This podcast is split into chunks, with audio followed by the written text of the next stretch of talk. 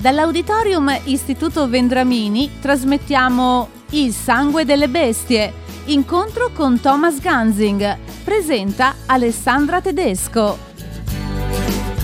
Vi davo innanzitutto il benvenuto a questo incontro con Thomas Gunzig, autore di Il sangue delle bestie, pubblicato da Marcos y Marcos. Thomas è uno scrittore belga, mi raccomando non francese, altrimenti inizia a fare come Poirot, il personaggio di Agatha Christie, che dice sono belga, non sono francese. Beh, non sono francese.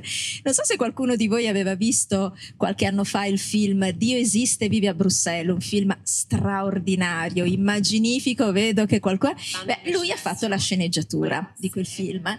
In Italia sono stati pubblicati, vedo che il pubblico è contento, e aveva pubblicato un altro romanzo sempre con Marcos y Marcos, Feel Good, e ora è uscito questo Il sangue delle bestie. Lo stile tipico di Thomas Gunzig è proprio quello di ehm, proporci delle storie che siano sempre un po' immaginifiche, piene di immaginazione e anche un po' surreali, esattamente come quella che viene riportata in questo romanzo. Vorrei raccontare questo romanzo facendo vivere al pubblico qui lo stesso colpo di scena che vive il lettore, scoprendo pagina per pagina quello che accade. Non vi sveliamo troppo, state tranquilli. Quindi inizieremo dicendo semplicemente qualche elemento sul protagonista di questo romanzo. Si chiama Tom, ha cinquanta anni, anzi è il giorno del suo compleanno. Non è felicissimo. Lui, diciamo, ha...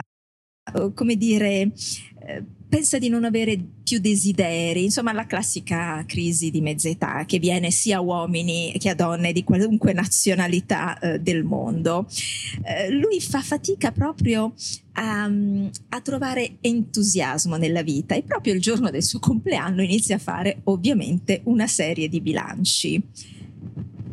Tom gestisce un negozio di integratori alimentari perché è un patito del bodybuilding, ha dedicato un po' tutta la sua vita all'attività fisica, quindi ha un proprio il culto del corpo.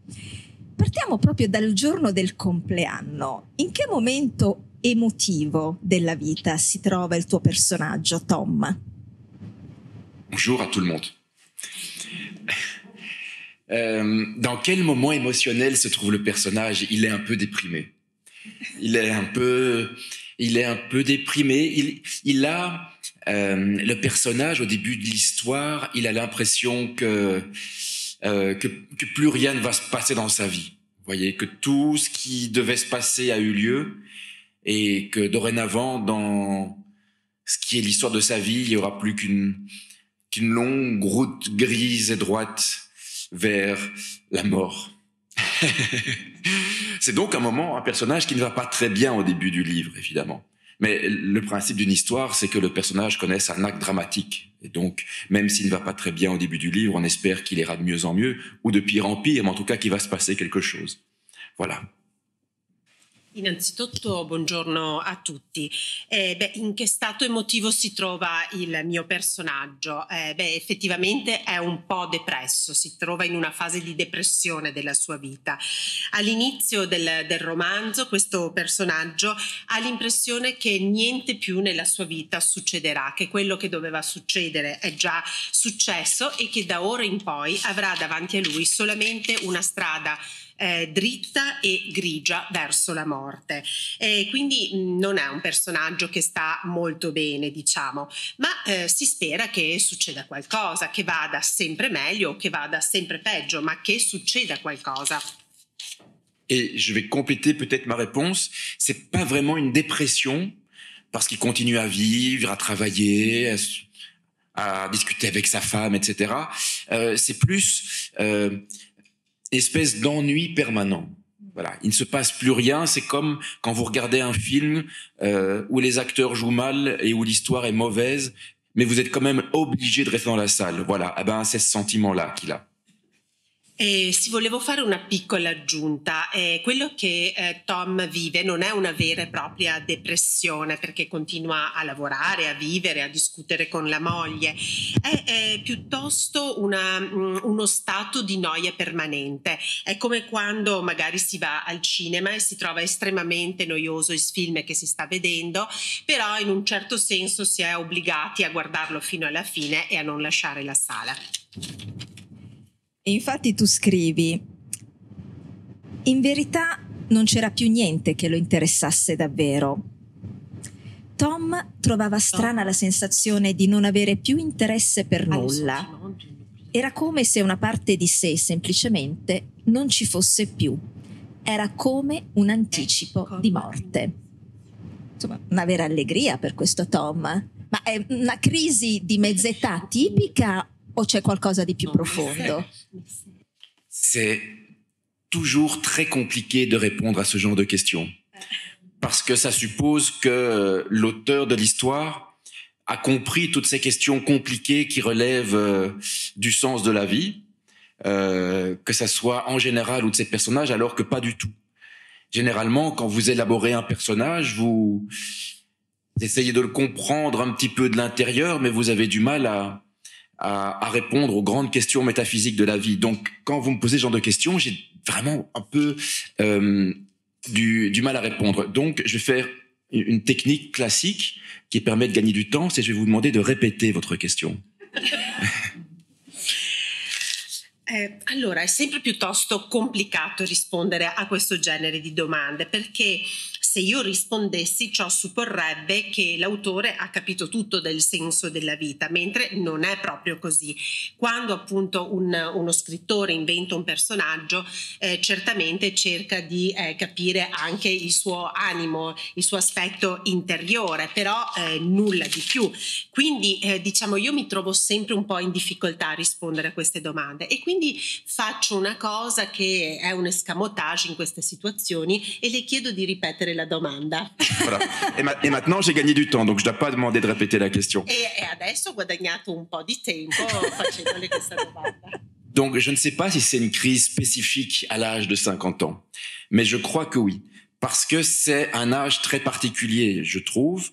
Euh, lorsque vous êtes un enfant, lorsque vous êtes un adolescent, lorsque vous êtes un adulte, vous avez vraiment l'impression que vous êtes éternel, que la vie sera toujours un espèce d'enchantement, plein d'énergie, plein d'espoir, et que ça ne se terminera jamais. La, la vieillesse est quelque chose d'extrêmement abstrait, qui ne vous arrivera jamais. Il y a des vieux, mais ça ne sera jamais vous. Et puis, quand vous arrivez à cinquante ans, effectivement, c'est un âge symbolique, symbolique euh, charnière, euh, où vous ne pouvez plus vous dire autre chose que je suis à la moitié et je suis probablement plus loin de l'enfance que de la vieillesse, et votre corps commence à vous envoyer des signaux désagréables qui est l'usure va s'installer. Tu peux faire tout ce que tu veux, tu peux manger extrêmement sain, faire du sport, t'entretenir, il y a quand même l'usure inéluctable, et comme tous ces gens que tu voyais quand tu étais enfant, tu deviendras toi aussi quelqu'un de vieux. Ce qui est très particulier, c'est que généralement, et je pense que c'est le cas pour tout le monde, votre esprit par contre vieillit très peu, ou il vieillit beaucoup moins vite que votre corps. Vous avez l'impression d'avoir l'esprit de quelqu'un qui a dix-huit, vingt, vingt-cinq ans. Et chaque jour, quand vous vous réveillez, que vous avez cinquante ans, vous avez l'impression qu'il y a quelque chose, une sorte de blague absurde qui vous est arrivée, une malédiction bizarre qui a mis cet esprit de jeune homme ou de jeune femme dans un corps qui commence à s'user et dans une temporalité qui commence à raccourcir. Et c'est là que se trouve Tom, c'est-à-dire dès le moment où vous comprenez que le temps se réduit, il y a une urgence à faire des choses qui s'installent. Et vous avez envie, peut-être pour la dernière fois, de faire tout ce qui relève de la jeunesse. Vous avez envie de faire des voyages, vous avez envie de faire des rencontres, vous avez envie de faire toutes les folies que peut-être vous n'avez pas fait durant le moment où vous étiez jeune.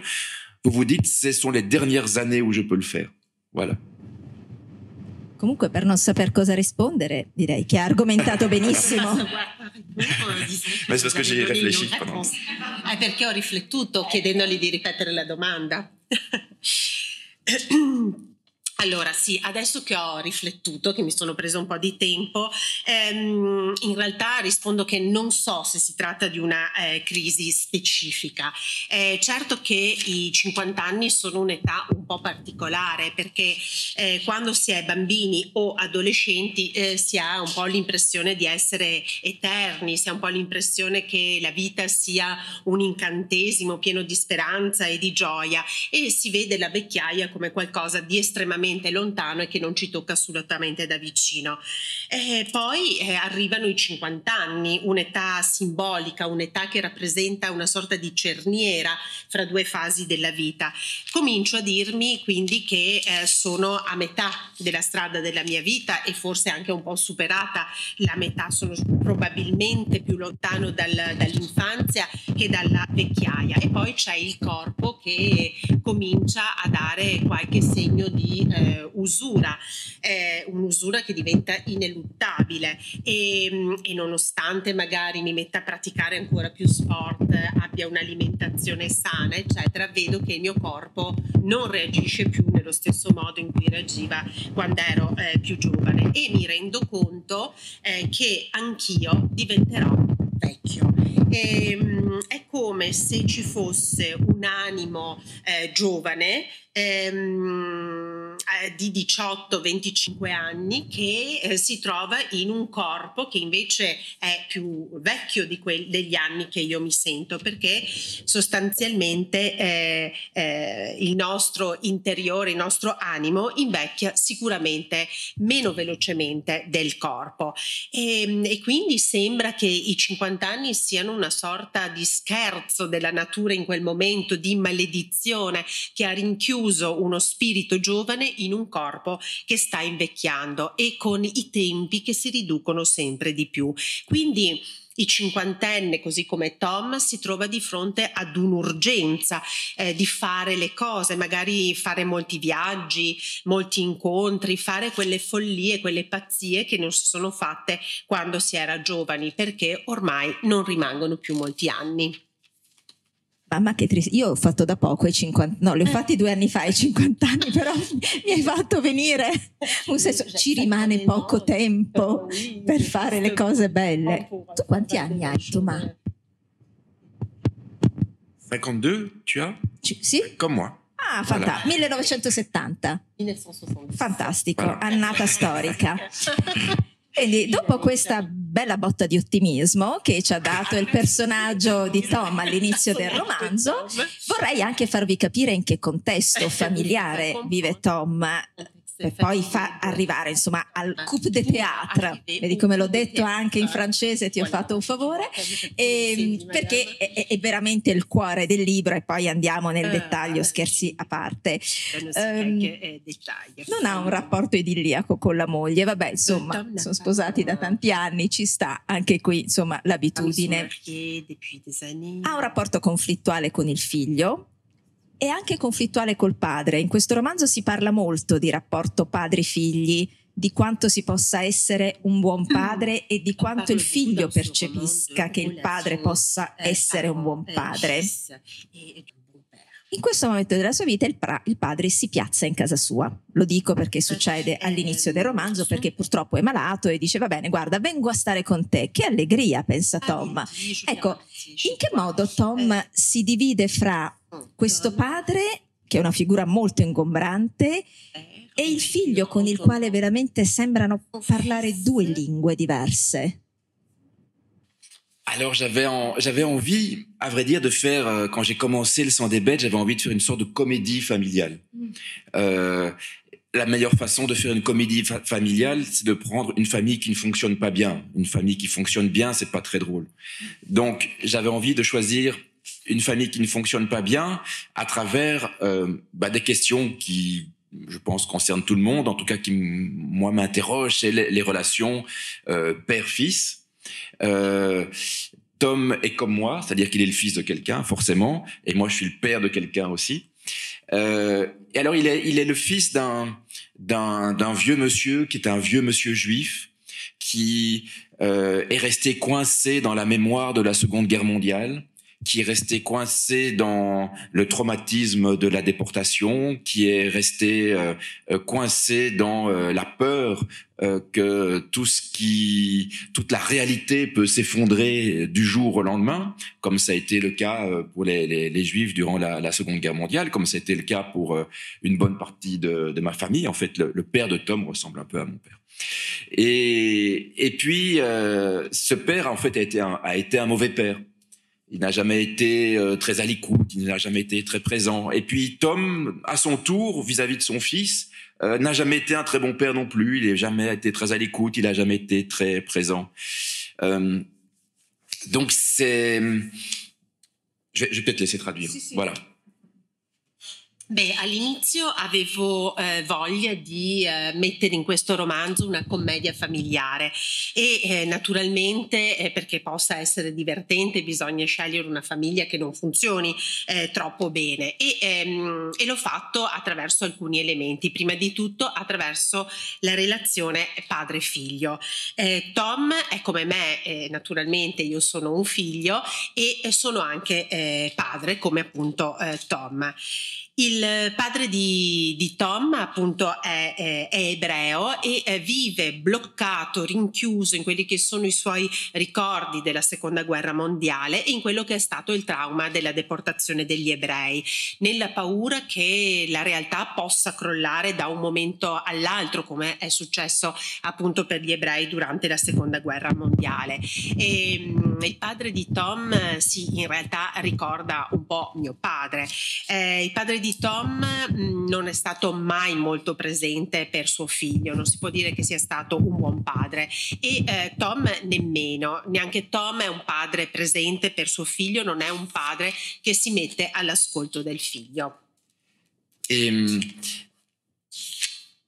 peut-être que j'avais envie de faire un, comme je l'ai dit, un, un roman sur euh, sur la famille qui est un endroit euh, très euh, paradoxal en fait. Hein. C'est à la fois l'endroit le plus merveilleux du monde, c'est l'endroit de la sécurité, c'est l'endroit de l'amour, c'est l'endroit d'où on vient, mais ça peut être aussi le lieu euh, le pire du monde. Ça peut être l'endroit de toutes les frustrations, de toutes les violences, de toutes les destructions. Donc c'est un roman, un endroit euh, passionnant et paradoxal, la famille. Euh, et puis pour en revenir euh, aux relations père-fils, euh, c'est vrai peut-être qu'en filigrane, euh, je me posais la question de ce que c'est qu'être un bon père et au-delà, qu'est-ce que c'est qu'être un bon parent, et qu'on est peut-être nombreux ici à avoir eu des enfants et à vouloir, avoir voulu être des bons parents. On a tous envie d'être les meilleurs parents du monde, enfin, on est nombreux en tout cas à le vouloir, et on s'aperçoit en général qu'on est toujours des parents très nuls, parce que euh, on imagine que nos enfants sont comme ceci ou comme ça, mais en fait, le propre des enfants, c'est qu'ils sont ni comme ci, ni comme ça, ils sont comme ça. Ils sont, ça reste des gens qui ont leur personnalité, qui ont leurs désirs, qui ont leur vie intérieure, qui nous échappent complètement, complètement parce que ce sont des êtres humains autonomes. Et donc, on agit en pensant vis-à-vis de nous, euh, et donc on se plante systématiquement. Mais c'est pas grave non plus. Je pense que euh, c'est pour ça que la phrase du début, euh, je la dédie à mes parents et à toutes les erreurs qu'ils ont faites, parce que je pense que toutes les erreurs que font ces parents qui essayent désespérément d'être des bons parents et qui en fait sont des mauvais parents, en fait toutes les erreurs de nos parents, c'est ce qui fait que nous sommes ce que nous sommes, et peut-être que toutes les qualités, toutes les meilleures qualités que nous avons, c'est grâce à toutes les erreurs qu'ont commises nos parents. Voilà. Eh, forse eh, sempre all'inizio avevo appunto eh, veramente voglia di eh, parlare di famiglia, perché eh, la famiglia è un luogo, è un'identità che può essere paradossale, nel senso che la famiglia è un po' un porto di pace, di amore, di gioia, però può essere anche un luogo di frustrazione e di distruzione, per questo la definisco appunto un luogo paradossale. Ma per tornare alla relazione padre figlio, io eh, mi chiedevo che cosa bisogna fare per essere un buon padre. Tutti noi, qua penso che ci siano diverse persone che sono genitori, abbiamo voglia di essere i migliori genitori del mondo, ma poi alla fine eh, scopriamo che non lo siamo proprio per niente. E perché? Perché immaginiamo che i nostri figli siano in un modo, in un altro, e in realtà lo so, sono delle persone ancora diverse rispetto a quello eh, che noi pensiamo, perché hanno i loro desideri, hanno la loro vita interiore, sono degli esseri umani autonomi. umani eh, e non quelli che noi pensiamo che siano. Però eh, questo non è assolutamente un problema, non è grave, ed è proprio per questo che la dedica del mio libro eh, la faccio ai miei genitori, agli errori che hanno compiuto i miei genitori, perché penso che in fin di conti gli errori che i nostri genitori commettono fanno di noi quello che siamo, e probabilmente anche le nostre qualità si sono sviluppate grazie ai loro errori. In questa situazione familiare, avete visto, Tom ha un padre che si è piazzato in casa sua, un figlio con il quale insomma non si capisce, una moglie verso la quale è indifferente, un lavoro che non lo attira, non lo appassiona più come un tempo. Un giorno assiste ad una scena: un uomo sulla sessantina maltratta una donna più giovane di lui. Lui non interviene, non fa nulla e pensa: sono un vigliacco. Qualche giorno dopo assiste nuovamente alla stessa scena e qui invece dice: caspita, adesso intervengo, faccio qualcosa, cambio il corso della loro vita, forse anche della mia, e soccorre questa giovane donna, la porta a casa, la presenta alla moglie, insomma la fanno accomodare, e qui arriva la scena clou di questo romanzo. Le portano qualcosa da mangiare e questa donna, che ha detto di chiamarsi Ensetta, poi vi spieghiamo bene in che modo vi era formulato questo nome, dice di fronte al piatto da mangiare: so bene che non è carne, uma- carne umana, disse, che è carne di manzo. Per me è orribile vedere questo, perché io, io sono una vacca. Ecco. E matta, disse Tom fra sé e sé, ho portato a casa una matta. Prego? Domandò Matilde, che è la moglie di Tom. Ensetta si terse le lacrime col dorso della mano. Sono una vacca, ripeté, alzando gli occhi e guardandosi attorno. Pensavo che, che voi lo sapeste. Il mio padrone mi diceva sempre che si vedeva. Lei è una ragazza in buona salute, non è una vacca. Sì, io sono una vacca. Ecco. Di fronte a questa scena, questa donna che dice io sono una mucca, insomma, qual è la prima reazione di Tom? Alors, euh, quand dans un roman très réaliste, vous amenez un petit élément étrange, appelez ça fantastique si vous voulez, mais c'est plus de la science-fiction que du fantastique. Donc c'est pas totalement impossible. Euh, Quand dans un roman très réaliste, vous amenez un, un élément de l'ordre de l'imaginaire, il faut que tout le reste reste parfaitement réaliste. Euh, par conséquent, les réactions à cette euh, déclaration vont être des réactions très réalistes. C'est-à-dire, si euh, vous m'annonciez maintenant que vous étiez une vache, je me dirais dans un premier temps, elle est complètement folle. Elle a un problème psychologique ou elle a un traumatisme, je ne sais pas. Euh, et je vais, je vais bien entendu résister très longtemps. Et donc c'est ce qui se passe dans dans, dans la famille. Personne, personne ne la croit. En tout cas, personne ne la croit dans un premier temps. Et puis peut-être que dans un deuxième temps, ça sera le premier pas, le premier moment dans la la la mise en route de la nouvelle personnalité de Tom. Tom va se dire, je veux la croire. Je vais croire que cette femme est une vache. Voilà. Eh, beh, diciamo che eh, quando all'interno di un romanzo realista che narra della realtà si inserisce una stranezza, un elemento che viene dalla fantasia, dall'immaginazione, ehm, non è totalmente impossibile eh, questo elemento. Eh, però se appunto questo elemento arriva dalla fantasia e dall'immaginazione, è necessario che tutto il resto rimanga realista. realista, quindi anche le reazioni dei personaggi devono essere realiste.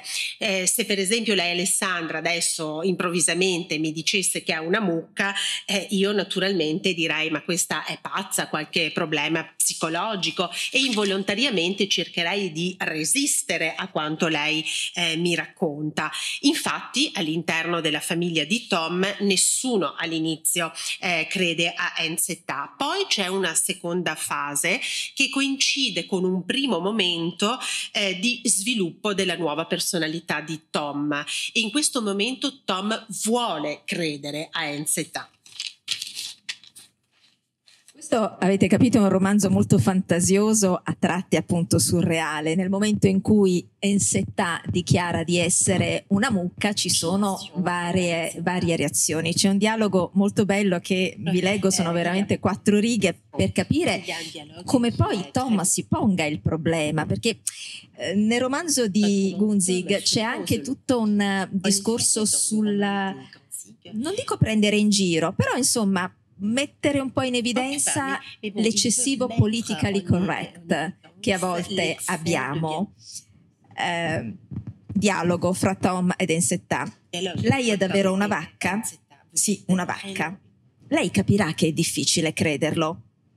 È vero che non ho prove tangibili, d'altro canto è così per tutto, osservò lei. Che cosa intende dire? Beh, lei per esempio, lei dice che è un essere umano, ma nemmeno lei ha delle prove. Quindi da qui inizia tutto un meccanismo veramente surreale in cui i personaggi che girano intorno a Enzetta cercano più o meno di capire se possa realmente essere una vacca. Stiamo trasmettendo Il sangue delle bestie, incontro con Thomas Gunzig, presenta Alessandra Tedesco. L'altra cosa interessante è la fidanzata del figlio, che cerca appunto, incarna il personaggio del politically correct a trecentosessanta gradi, che le dice: ma se tu ti senti una mucca, allora sei una mucca? E lei risponde: io non mi sento una mucca, io sono una mucca. Ecco, attraverso la surrealtà hai voluto toccare in realtà un tema molto interessante, che è quello del diritto di essere chi si è.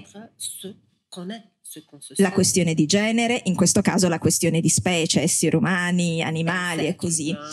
Come mai hai voluto toccare questi temi attraverso questo tuo tocco sempre pieno di immaginazione e di elementi surreali? Ça, c'est la question la plus difficile du monde. C'est-à-dire que c'est la question pourquoi est-ce qu'on commence à écrire ce roman-là ou ce roman-là et ce sujet-là et ce sujet-là.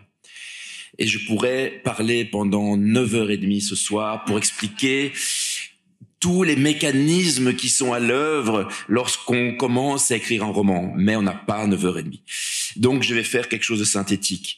Je pense qu'à la base de l'écriture d'un roman, il n'y a certainement pas l'envie de traiter d'un sujet de société pour en faire un objet euh, démonstratif, une sorte d'essai déguisé sous forme de roman où les personnages seront euh, des marionnettes au service de cette démonstration. Je vais te laisser traduire ceci. Beh, diciamo che questa è forse la domanda più difficile del mondo, perché è sostanzialmente chiedere perché si inizia a scrivere un romanzo parlando di alcune tematiche. Beh, eh, potrei parlarvi per nove ore e mezzo sui meccanismi che ho adottato per scrivere questo romanzo, ma siccome non abbiamo tempo a sufficienza cercherò di essere un po' più conciso. Inizio col dire che alla base non c'è mai, quando si scrive un romanzo, non c'è mai una voglia di trattare una tematica sociale e di romanzarla mettendoci dei eh, personaggi che sono delle sorte di eh, eh, marionette. Non c'è mai la volontà di dare una dimostrazione di quello che io dovrei aver capito circa una tematica sociale. Alla base dell'écriture d'un roman, il est l'heure. È un segnale che arriva dall'alto, quindi attento a quello che stai per dire. Ma c'est parce que je veux dire des choses importantes, c'est pour ça. È perché sto per dire delle cose importanti, è per questo. Ça va sonner longtemps? Ou j'attends? qui da noi u- u- usa parecchio, cre- che ore sono? Sì, durerà per almeno... Je parle dessus, ok. okay. D'accord. À la base de l'écriture d'un roman, il y a juste quelque chose d'absolument fondamental et quelque chose, peut-être la chose la plus importante qu'il y a à la base de l'écriture, qu'il y a au moment de la lecture, qu'il y a au moment du travail. Euh, c'est peut-être la chose dont on se souvient le plus quand on a terminé la lecture du roman. C'est une chose qui est extrêmement difficile à définir, mais c'est quelque chose qui s'appelle l'émotion. Voyez. Beh, diciamo che alla base di, del, di ciascun romanzo c'è qualcosa di assolutamente ehm, fondamentale, qualcosa che si trova nel momento del lavoro della scrittura e nel momento della lettura, qualcosa che ci si ricorda alla fine quando ho finito di leggere un romanzo, e questo qualcosa è l'emozione. Se... C'est tellement important l'émotion dans un roman que lorsque vous avez aimé un roman, et c'est la chose, l'émotion est la chose dont vous vous souvenez généralement dix ou quinze ou vingt ans plus tard. Vous ne vous souvenez pas des, vi- des finesses du scénario, vous ne vous souvenez pas des noms des personnages, mais vous vous souvenez de l'émotion que vous avez, qui vous a traversé lorsque vous avez lu ce roman-là. Ensuite, le travail de l'auteur, ça va être trouver une idée qui va venir emballer cette émotion-là. Quel genre d'idée va pouvoir incarner cette émotion-là? Ça, c'est le niveau due.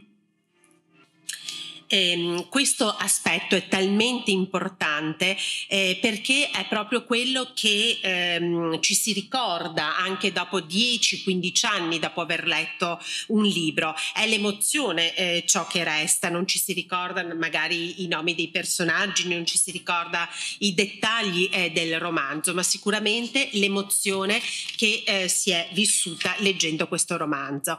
Poi, secondo aspetto, c'è il lato autore. Il lavoro dell'autore è proprio trovare quell'idea all'interno della quale possa integrarsi questa emozione, che possa incarnare questa emozione. Et donc à la base, il y avait cette émotion d'une famille euh, dysfonctionnelle euh, qui peut être à la fois drôle et tragique, des questionnements par rapport euh, au corps, à la destinée, à l'hérédité, à la souffrance. Le propre des émotions, c'est que les vraies émotions très profondes n'ont pas des noms très précis. Donc on peut juste en parler comme ça en donnant des exemples, mais c'est des émotions qui sont plus complexes que simplement la peur, la joie, le désir, l'amour. Ce sont des, des émotions à la fois très profondes et qui ne portent pas de nom.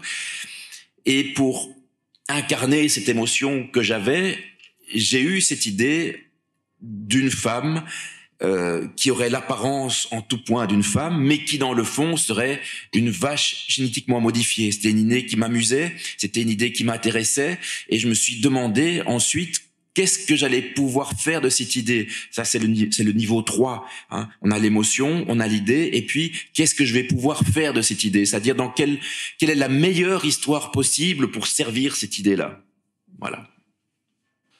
E alla base di questa emozione mh, ho voluto eh, creare questa famiglia disfunzionale che poteva essere tragica e divertente al, al contempo, eh, dove si vivevano sofferenze, dove si viveva però la vita vera anche al contempo, e dove si vivevano emozioni eh, come quella che appunto l'autore vuole creare, che non ha un nome preciso, perché anche l'amore, la paura sono delle emozioni, ma eh, l'emozione che esce eh, dalla, dalla lettura appunto di un romanzo è qualcosa eh, di più complesso, che non può essere incasellato come altre emoz- emozioni.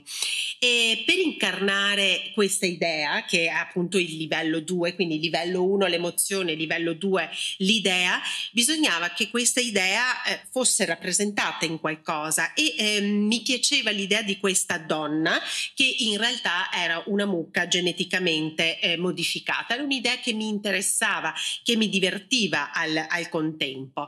E eh, il livello tre però mi pone di fronte a un'altra domanda: cosa ci faccio con questa idea?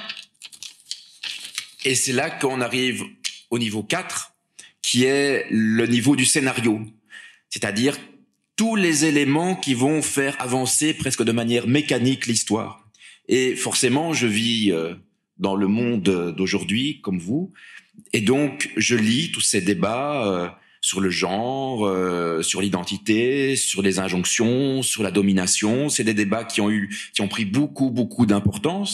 Et c'est des débats qui sont vraiment intéressants.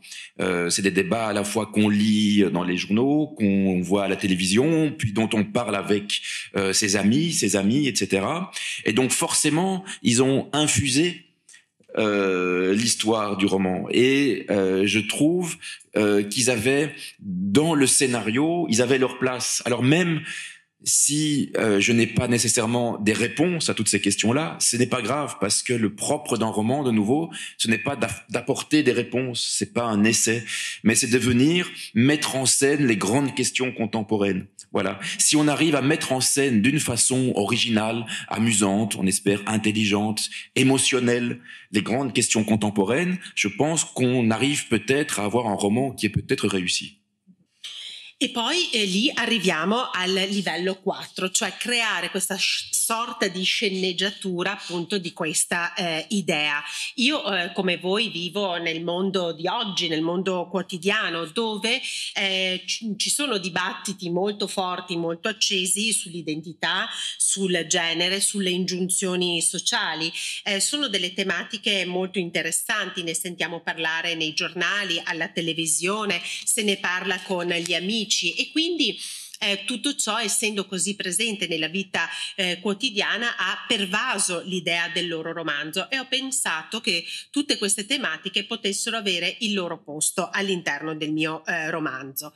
Naturalmente con la mia storia io eh, non ho voluto dare delle risposte, perché non ce le ho, ma questo eh, non è assolutamente grave e non ha importanza, perché sostanzialmente nel romanzo si devono mettere in scena questi interrogativi senza per forza trovare delle, eh, delle risposte. L'importante è farlo in maniera divertente, in maniera che eh, susciti delle emozioni e si spera anche in eh, maniera intelligente.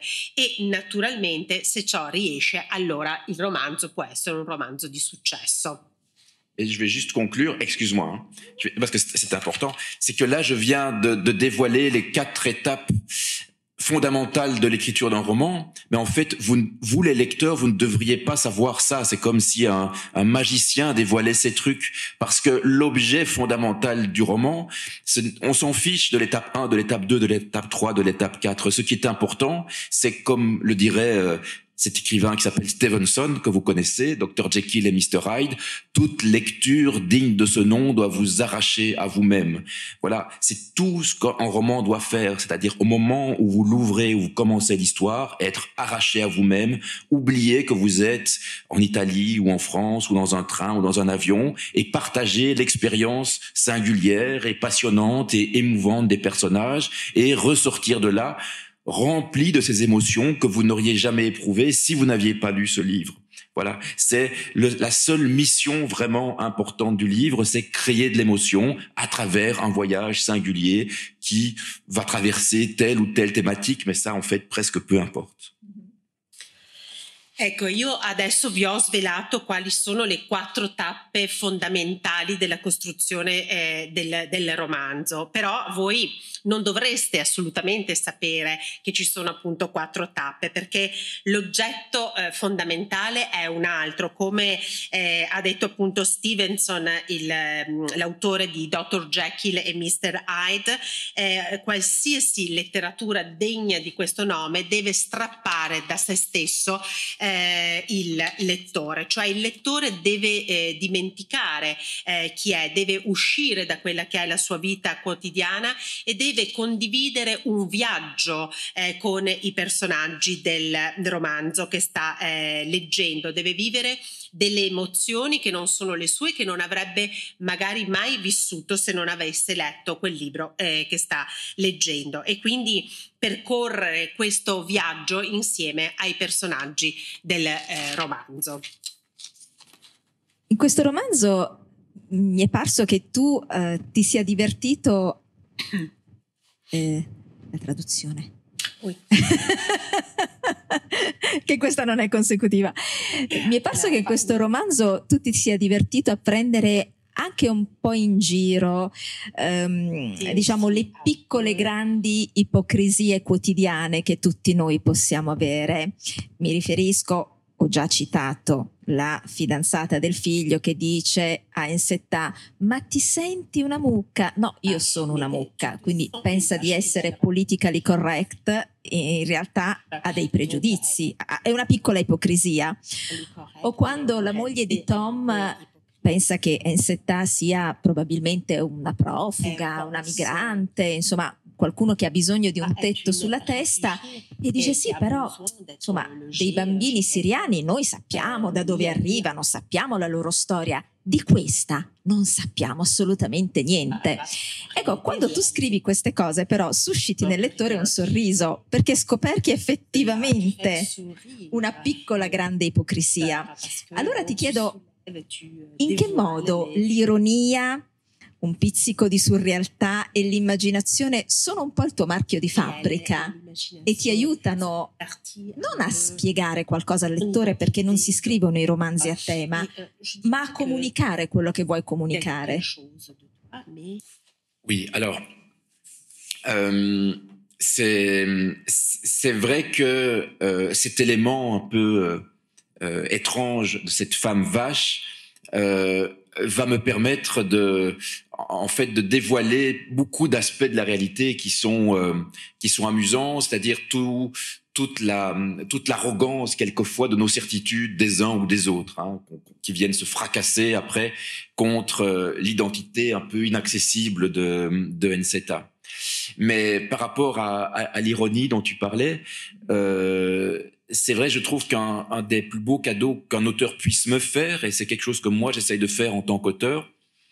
Euh, en tant qu'auteur, on a tous beaucoup, beaucoup d'ambition. On a envie de faire le roman le plus beau, le roman le plus profond, le roman le plus inoubliable, le roman le plus fondamental, et cetera. Le roman. Mais euh, si je parviens en plus de ça à faire rire le lecteur, je trouve que j'ai, euh, euh, je suis parvenu à faire ce qu'avait.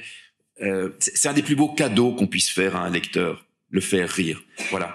Euh, c'est euh, c'est une des choses la plus.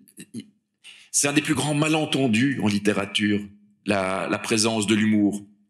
On, on imagine souvent euh, que la littérature est quelque chose qui doit être grave, qui doit être sérieux, qui doit être triste. Que plus vous allez traiter des sujets importants, plus il va le falloir, falloir le faire de manière grave et profonde, et surtout pas drôle, parce que la drôlerie, et souvent d'ailleurs l'utilisation de l'imaginaire, c'est quelque chose qui, de la part de certains mauvais critiques qui ne sont pas présents, de la part de certains mauvais lecteurs qui ne sont pas présents, de, de la part de certains mauvais libraires qui ne sont pas là, euh, c'est quelque chose qui dévalorise la vraie bonne littérature, qui est nécessairement sérieuse, profonde et grave.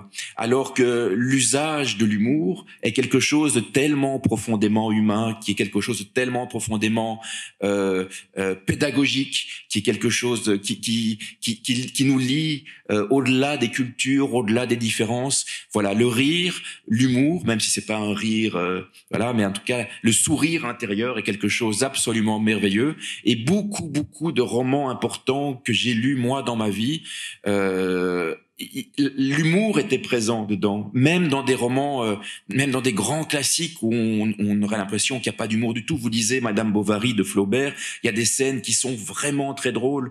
Vous lisez Le Journal d'une femme de chambre euh, de... Euh, euh, Bref, soit, euh, c'est très drôle.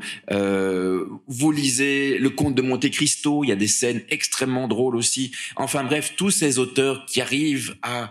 Euh, allier euh, le romanesque, la profondeur, et qui arrive aussi à être drôle, je trouve ça, moi, toujours fantastique, et je leur suis infiniment redevable. Et si, en tant qu'auteur, j'arrive à faire ça aussi à mes lecteurs, eh ben, je suis très heureux. Octave Mirbeau, Le Journal d'une femme de chambre. Voilà.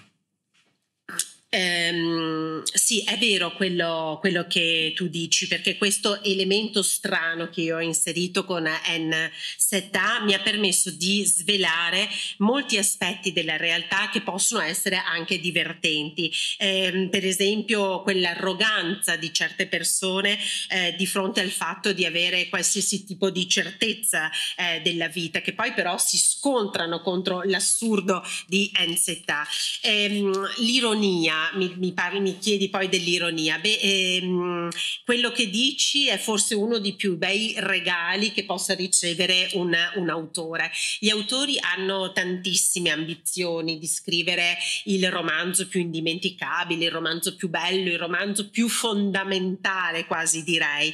Eh, però ehm, uno dei più bei regali è proprio riuscire anche a far ridere il lettore. Perlomeno per me è il eh, più bel eh, regalo. Uno dei più grandi eh, malintesi che ci possono essere è eh, il fatto ehm, che la presenza dell'umorismo in eh, letteratura non sia consono, perché mh, ehm, ci sono molte persone che considerano che la letteratura debba essere eh, triste, seria, che debba essere qualcosa eh, di solenne, eh, che debba trattare temi seri e profondi senza eh, utilizzare elementi divertenti o l'immaginazione. Per alcuni critici che non sono qui presenti, per alcuni librai che non sono qui presenti, per alcuni lettori qui non presenti, diciamo che mh, l'ironia svalorizza un po' eh, la letteratura. Invece per me eh, non è così, perché l'umorismo è qualcosa di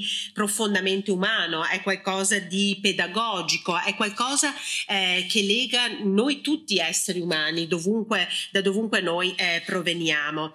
Eh, il, lo definirei il sorriso interiore in ciascuno di noi, è qualcosa di estremamente importante nelle nostre vite. Diciamo che molti dei romanzi che io ho letto nella mia vita contenevano eh, l'ironia, ma anche la grande letteratura, i grandi classici, per esempio eh, Madame Bovary per me è divertente, Il Conte di Monte-Cristo ha delle parti estremamente divertenti e, ehm, diciamo che per esempio questi, questi autori sono degli autori estremamente profondi, ma al contempo che mi hanno anche eh, divertito, e questo per me è fantastico. Poi se riesco anch'io a fare questo, allora veramente sono l'uomo più contento del mondo.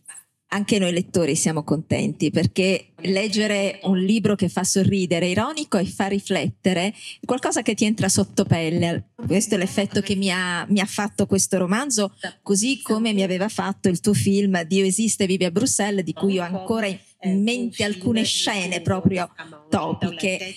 Ma visto che stiamo parlando del mondo della letteratura, insomma, che alcuni, diciamo, disprezzano un po' l'ironia, alcuni ambienti letterari. Leggo dalla tua biografia che tu, per riscattare i diritti su una raccolta di racconti, hai sfidato e sconfitto il tuo primo editore in un incontro di karate in mezzo alla Fiera del Libro a Bruxelles nel duemilaotto.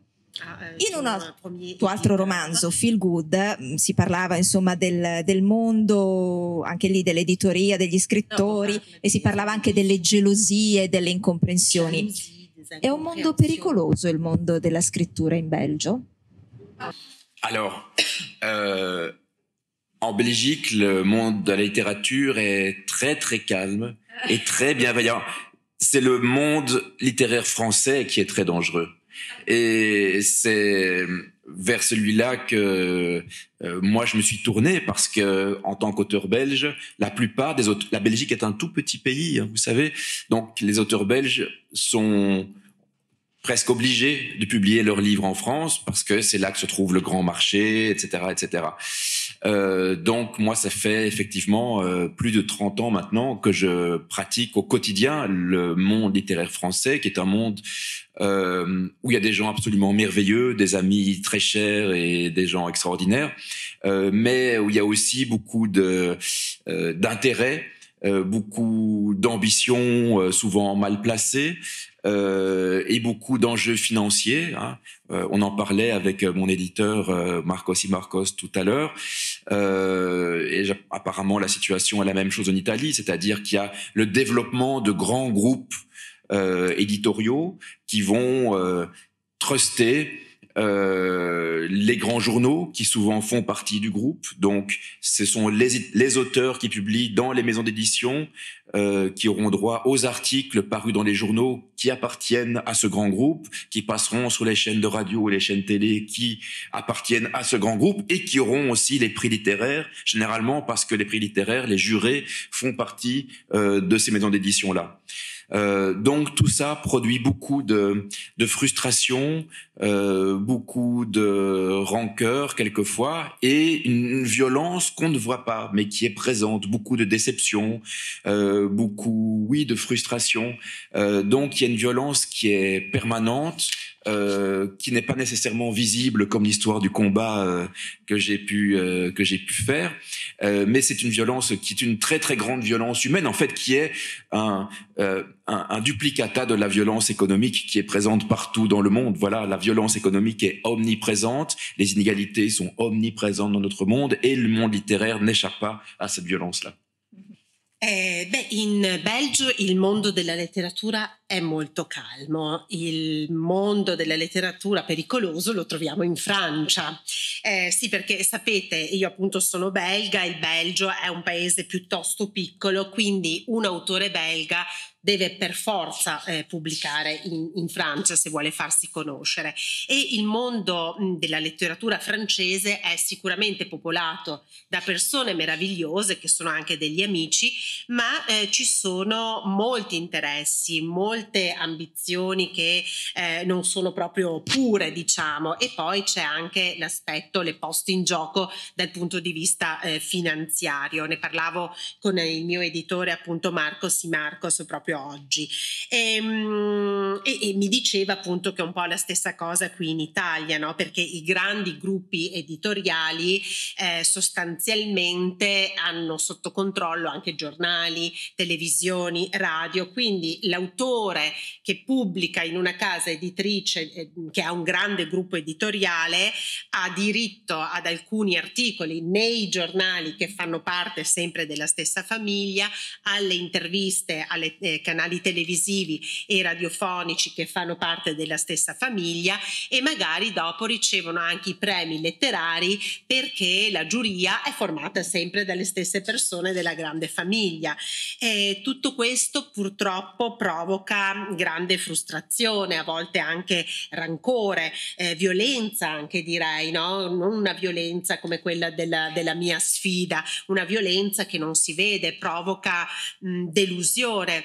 Eh, sì, direi che la violenza è abbastanza eh, permanente, eh, è una violenza diciamo anche di carattere economico che caratterizza un po' tutti gli ambienti della nostra vita quotidiana, e il mondo eh, della le- letteratura non rappresenta un'eccezione. E allora per chiudere, per chiudere ti faccio una domanda secca, no, non so da regolamento se sia possibile, non conosco a fondo il regolamento del premio Goncourt, che è il premio letterario francese più importante, ma se uno scrittore belga potesse partecipare con un libro in lingua francese al premio Goncourt, tu cosa saresti disposto a fare per vincerlo? A faire pour... Beaucoup de choses. Molte cose. Je, je couche, euh, tout ce qu'il faudra faire. Oui, non, bien sûr. Bien sûr. Vado a letto con qualcuno, tutto quello che è necessario fare. Bien sûr, c'est un prix. Euh, euh, quel est l'intérêt d'avoir le prix Goncourt ? A priori, euh, on, on s'en fiche euh, des, des honneurs et du cachet prix Goncourt. Ce qui est intéressant, c'est l'argent. C'est l'argent. Pourquoi l'argent est important ? Parce que l'argent va apporter la tranquillité d'esprit, va apporter du temps qui me permettra d'écrire mieux que je ne le fais maintenant. Voilà. Donc maintenant, j'ai pas beaucoup d'argent, donc je dois faire beaucoup de choses. Je dois écrire des scénarios, je dois faire du théâtre, de la radio, donner des cours, et cetera. Si j'avais de l'argent, je ferais plus tout ça. Je me concentrerais uniquement sur l'écriture d'un roman tous les trois ans et demi. Donc j'aimerais beaucoup devenir riche grâce au prix Goncourt, évidemment. Eh, allora, premesso come dicevo prima che farei veramente di tutto, qual è l'interesse di eh, ricevere il premio Goncourt? Eh, beh, il grande interesse sono i soldi, i soldi. E perché i soldi? Perché mi darebbe quella tranquillità dell'animo che mi permetterebbe di scrivere meglio. Oggi io non ho molti soldi, quindi faccio corsi, radio, scrivo sceneggiature e vorrei se, certamente diventare ricco per scrivere in modo più tranquillo. Mais je ne l'aurai jamais. C'est Mais sûr non, et certain. Non, je ne l'aurai jamais parce que mon éditeur, c'est un peu comme Marcos y Marcos, est un petit éditeur indépendant qui ne fait pas partie des grands groupes. Donc je sais, je peux écrire le meilleur roman de l'univers, je ne l'aurai pas. Eh, questo perché? Perché il mio editore in Francia è come Marcos y Marcos, è un piccolo eh, editore che non fa parte di un grande gruppo editoriale, quindi io potrò scrivere il eh, romanzo più meraviglioso, il miglior romanzo del mondo, ma non vincerò mai Goncourt. In un mondo ideale gli scrittori dovrebbero poter vivere di scrittura. Grazie a Thomas Gunzig, Il sangue delle bestie, Marcos y Marcos. Grazie a tutti. Ricordo che il libro è stato tradotto da Francesco Bruno, fondamentale ricordare gli inter- eh, i traduttori, e naturalmente ricordo anche l'interprete Lorena Bottanna. Grazie a tutti voi e buon Pordenonelegge.